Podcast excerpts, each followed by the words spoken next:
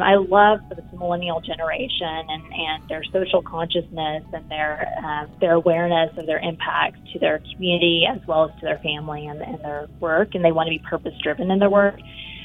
I wish I would have given myself grace um, as a, a rising female leader to know that not everything's going to be perfect and that's going to be okay.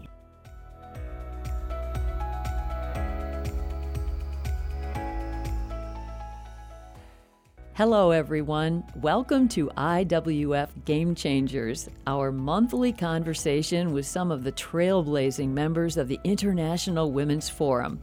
I'm Ann Doyle, president of IWF Michigan, and your host. The IWF is a global network of more than 7,000 women leaders from 33 nations who share a commitment to advancing women. And each month we talk with one of these trailblazing leaders to hear her stories of lessons learned and insights gained during her career and life journey. So let's talk about life in leadership.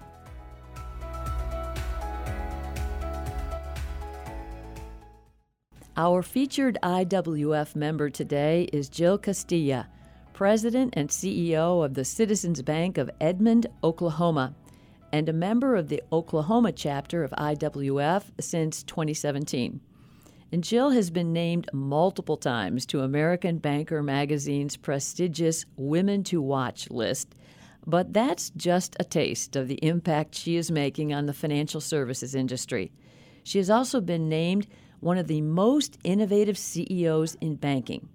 So, what are the leadership skills that a former member of the Oklahoma National Guard and mother of three children draws upon to transform a struggling small institution into the most innovative community bank in the United States? Well, let's find out. Welcome, Jill Castilla. Hi, thanks, Ann. It's great to be on.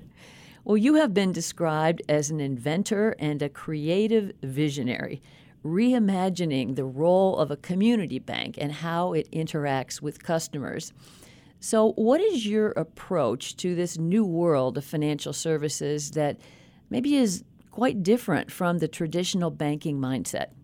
Well, I'm really fortunate that my board, um, their mandate to me is that they want us to be around for the next 100 years. Our bank is 118 years old, and, and they want us to stay relevant for another century. And it's that freedom um, to really think about making decisions today that will last for decades to come um, has really um, allowed us to to accept failure a little bit more easily, something that normally you don't see at all in financial institutions. Perfection is really mm. what's demanded.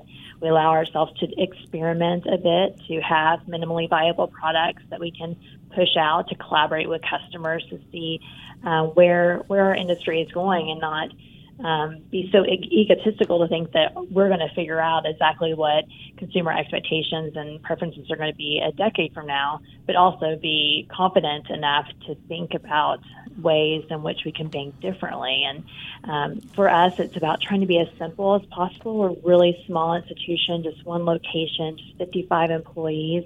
So how can we be so simplistic? Um, have repetitive processes, yet do things in a way that's different from everyone else, and and also just not think about leading our company into the next hundred years, but how do we lead our industry into the next hundred years and be a, a shining example for other community banks to follow. To be the most innovative banker in the United States, community banker, I mean, that's pretty amazing. So, give us some specific examples of the kinds of things that you have done that is why other bankers want to hear you speak and want to learn about what you're doing. Yeah, so uh, some of the early things we did were um, our bank um, went through a turnaround, and that's when I came back 10 years ago. And we didn't have any money for marketing. We were really struggling, you know, to just to keep the doors open. And it just happened to collide with the social media boom in our bank at that time. Since we didn't have any money, really leaned on social media um, as a free form of connecting with our community and really pushing out what our brand was and, mm-hmm. and engaging with customers in order to um, reflect. Um, what they wanted from us and, and that they could learn from us through using social media. So that was kind of the first thing. That made us aware of some things going on in our community. Uh, there was a, a, a festival, uh, the largest food truck festival in the United States, being hosted in downtown Oklahoma City, and we, through social media, engaged with the providers of that festival and they um, we were hoping that maybe we could um, sponsor it, and they said, "Oh no, we've got a big bank sponsor already. We don't need you, but come join us and just hang out." And so we did, and we kept engaging on social media. Well, then one day they tweeted out, "Hey, you're going to have to bring your cash um, because we don't have ATMs at the event." on Friday. And so I immediately um, sent a message and say, hey, I can get you ATMs if you need ATMs. Um, and they said, hey, if you can get ATMs here by Friday, you guys can have a lead sponsorship um, and so that just hustle and, and being really mm-hmm. uh, quick allowed us to think, well, maybe there's different things we can do in banking as well. Around the same time, we were consolidating at branch locations, and we were going, we were signing up to um, put in an interactive teller machine that the ATMs now that you see around that you can interact with a teller back at a home base. As, as we were building kind of a social um, network through social media and doing these kind of kind of um, innovative things with the interactive teller, we had a customer, uh, a potential customer, come to us that was about 30 miles away in urban Oklahoma City, and she said she wanted to start banking with us, but she's a high end, uh, has a lot of um, cash requirements, a lot of coins, a coffee shop that's very popular in downtown Oklahoma City. And I just thought, you know, this this is going to be really inconvenient for you. You're going to have to drive 30 miles each way to get real quarters. And started tr- trying to talk with her about, you know, that this probably wasn't the bank for her. And she said, well, I, you know, actually it is. You know, I align with what you're doing socially. I want to be part of something.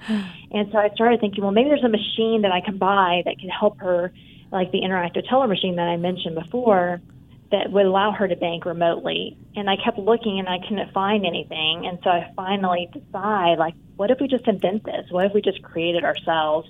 And so that's what we did. In just a matter of eight months or so, we developed our own kind of small business ATM where she can get rolled coin, she can do bulk coin deposits, she can withdraw large amounts of cash, do change orders, make large cash deposits, and able to do that all remotely um, with the support of our team here at our one bank location. And so we did that just basically for her to fit her needs, and it resulted in just a huge amount of success for us. We filed for a patent earlier this year when we mm, found wow. that really had never been never had been created before, and and that really set us on even a different trajectory to think about our staff as 55 bankers, but also these potentially could be the inventors of what bank technology looks like in the future. now I'm starting to understand it because I hear the way you think. And, and I mean, I never, my bank pretty much sort of says, here's our services, you know, you see if this works for you. Whereas I hear you saying, what is it that you need? And gee, no, we don't have that. Let me see if I can create that. Mm-hmm. Yeah, and, and what we found too is some of the things that have really held us back. So we we had two bank branches within a block of each other, um, when we consolidated branches, those were the last two I closed. And we're like in a suburban area, so these two blocks are not high density. So two full service bank branches, one block away from each other. I closed the one that has the most square footage. It has about 45,000 square feet. And I really didn't know what to do with that space. And so I'm a big believer in doing your SWOT analysis and looking at your weaknesses and not just thinking about cutting your weaknesses off, but how can you flip those weaknesses into a strength? Mm-hmm. And so for us, all the square footage was such a dog. It cost us you know, tons of money just to hold. Um, the economy in downtown Edmond was not strong enough to support office space at market, like what would be market rates typically in the Oklahoma City area. And so it was this real dog on me. And so we started a street festival to um, in downtown Edmond um, to reinvigorate downtown, and at the same time launched a co-working space for our for our customers using this 40,000 square feet. We started first with 12,000 square feet and have since expanded it into the whole, the whole building, including now hosting an entrepreneurship high school for juniors and seniors in high school to be able to get a taste of entrepreneurship.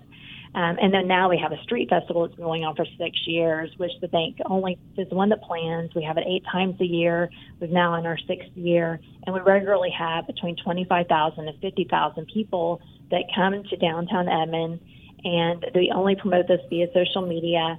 And what we have seen is now the storefronts are being filled. There's the rents have gone up. Uh, there's we now have 100 members of that co-working space, 40 different businesses. So a concentration of economic activity occurring in downtown Edmond that wasn't there before.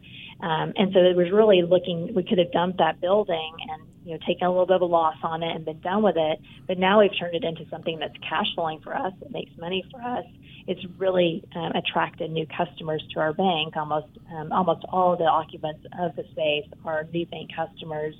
But more than that, it's just um, it's allowed us acceleration of economic development in downtown Edmond and transitioned it from being an area that was depressed to being one that's now viewed as very prosperous. Yeah, well, uh, I, I want to take you back a little bit now. Uh, tell us a little bit more about um, how you grew up and maybe share some of the key influences that set you on your path to leadership now that you look back. Yeah, I grew up in eastern Oklahoma in a small town, um, a very depressed community. It usually has two to three times the unemployment rate of the rest of the state. Um, I grew up with a single dad. He was a probation and parole officer, but also kind of a jack of all trades. He was a realtor and appraiser, and you know we mowed grass for VA homes, things like that. Just all trying to make money. Uh-huh. Um, we didn't grow up in, in extreme poverty, but we're always kind of, um, you know, um, struggled financially. Mm-hmm. And my dad, he's a great man, wanted me kind of make sure that my sister and I um, got out of high school successfully and that we didn't um, um, cause any problems, you know, before we got out of high school. and so that, that was really that's really his his take on it was like that was success, huh? Yeah, and get he really wanted me to get married when I graduated, and college was not something that he considered. Um, I worked in the local grocery store. I carried groceries out um, there, and there was a, and I also waitressed at our local um, country club. And the community banker in town, the, the family owned a bank, Citizens Bank, so it's kind of funny that has the same name as where I am now. Mm.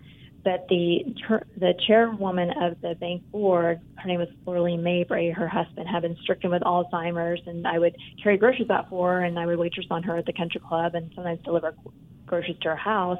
But every time she would see me, she would ask me where I was going to college, had I taken the ACT yet, what were wow. my plans when I left school, what left the city, mm-hmm. and I would tell her, "Well, I think I'm not able to leave my little town," and she would say, "You have to. You're talented. You need to get out." Wow. And I would get, I would get to be able to go to like an academic ha- camp or selected to um, go to something special that costs money, mm-hmm. and I wouldn't be able to afford to go or didn't have the familial support to support me with that. And Mrs. Mabry would always sweep in and pay my way or ah. or ensure that, that there was a mechanism that I could go. Yeah. And she literally just changed the trajectory of my life. So I transferred my grocery store up to Stillwater, Oklahoma, and would work all night, go to school all day. I was a chemical engineering major, was really involved on campus.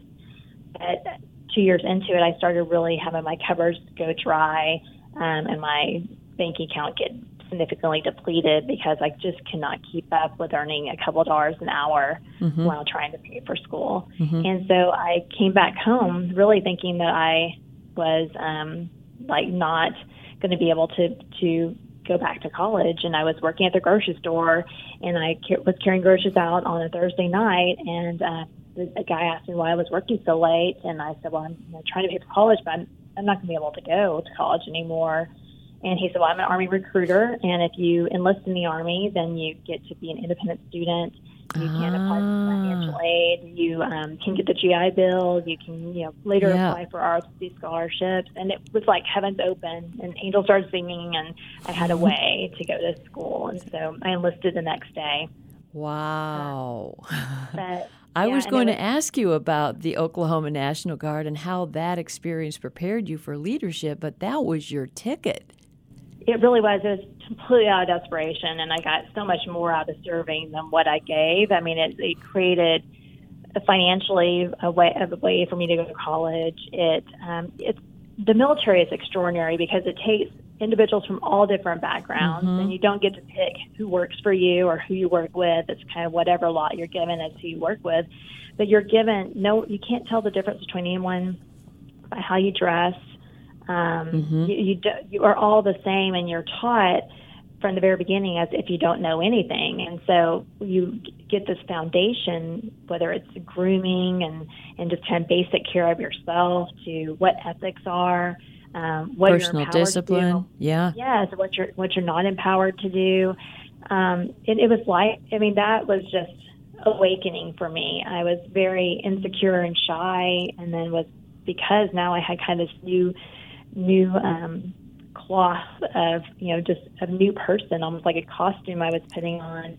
It gave me the freedom, not having the baggage of my family or baggage of being you know, not having the resources or the support, it just changed everything to where now it was like this is a level playing field, and if I can run as fast as everyone else and learn as much and mm-hmm. and be ethical, then the opportunities are are there for you to progress. And Steve Jobs had this great this great quote that um, you can only connect the dots when looking backwards. Yeah. And I really in life you are just led um, yeah. down paths. And I truly believe that all those things happened for a reason.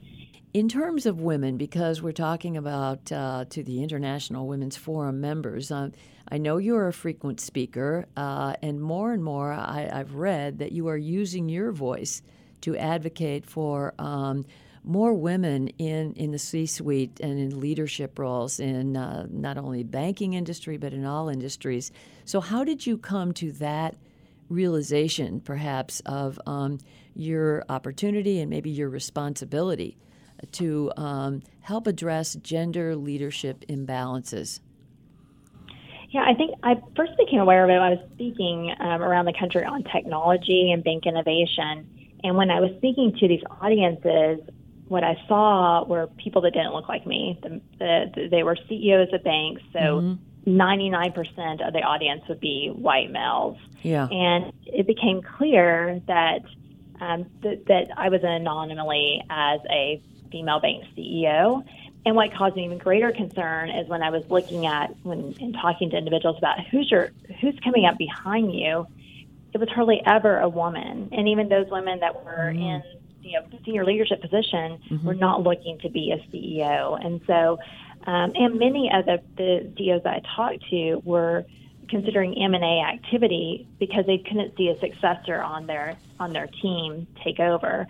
Um, and what I what I started to really understand was, as a woman, when you're giving the opportunity to step on the stage, that that's not just telling your story and and getting off the stage and you're punching out, but it's an opportunity to say to to showcase to other bank CEOs as they consider who their successor will be, that maybe it's a Jill. Maybe just because John doesn't want to do it or he's moved away or doesn't want to come back home, maybe it's my CFO who's been working here for 20 years and maybe mm-hmm. I need to mm-hmm. invest in her. So just, and then also just connecting with all of those um, young women that have voices that maybe aren't in CEO spots, but getting them to the point where they the light is shining on them nationally or regionally, mentoring them and allowing them to be the thought leaders as well mm-hmm. um, has been a huge investment.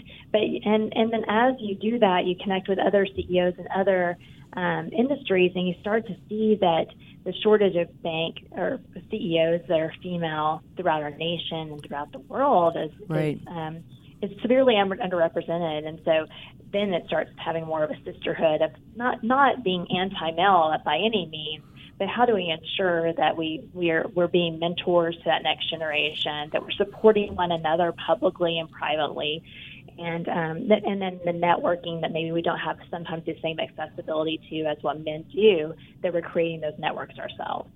And what, what do you see as the biggest challenge for this next generation of women leaders that you are trying to inspire and are mentoring today? I mean, there's so many challenges I think that they have. Um, I love this millennial generation and, and their social consciousness and their uh, their awareness of their impact to their community as well as to their family and, and their work, and they want to be purpose driven in their work. I wish I would have given myself grace um, as a, a, rising female leader to know that not everything's going to be perfect and that's going to be okay. Mm-hmm. Um, and I think that awareness, if women can gain that early on mm-hmm. and, and ha- give themselves grace as they, they balance all these different things in their life, the, the faster that they'll be, be able to really make an impact in the world. What do you mean by that? Give yourself grace. Well, like for me, it, you know, my first child, we have three children. The first child, I wanted to make sure that my, for Halloween, which Halloween is coming up, that Halloween uh, I made handmade, you know, adorable, um, unique um, thing, little figurines and stuff to give away at Halloween at the at the um, class party, so that everybody would know what a great mother I am. but you know, by kids two and three understand like, hey, can I pay someone twenty bucks to buy cookies for the Halloween party? You know, and I might swing by and make an appearance, but I'm not I'm not defined by how cute or unique or how much time I put into the Halloween, Halloween candy that's produced. And so I think understanding that your value is what type of children you're building and not what you're performing for them. Right. Um, it just took a lot of time for that. And, and, and that's grace because, and it's giving grace to other women and like giving them a high five when you see them with the, the, the package of donuts that you know that they bought on the way to the party rather than. and let me wrap up by um, asking you about the International Women's Forum. I mean, you have so many things on your plate, including multiple boards that you're serving on, community boards. So, why is it that you, um, when you were offered the opportunity to become a member of the International Women's Forum, that you said yes? And what has been your experience uh, so far? I know that you also just um, uh, have accepted being a mentor for the 2019 2020 IWF Fellows class. Yes, I mean, so I have been, um, I knew about IWF from afar, and when I was invited to join, um, there's so many women that are a part of it that respect is too small a word to say how I feel for them. Um, IWF leaders here in Oklahoma have there's um, a, a wonderful women's forum, uh, a conference they put on every single year that I revere as a young woman coming up. That they partner with a local university and have extraordinary speakers, and I mean it, it's incredible the impact a small number of women have in my my state and then Stephanie O'Keefe, I was able to work with her um, in, in, her prior position, and just the leadership that she brings to the table mm. is unlike anything I've ever seen. And so, um, when when Stephanie calls me to do something, you know, I'll be the first one at the door.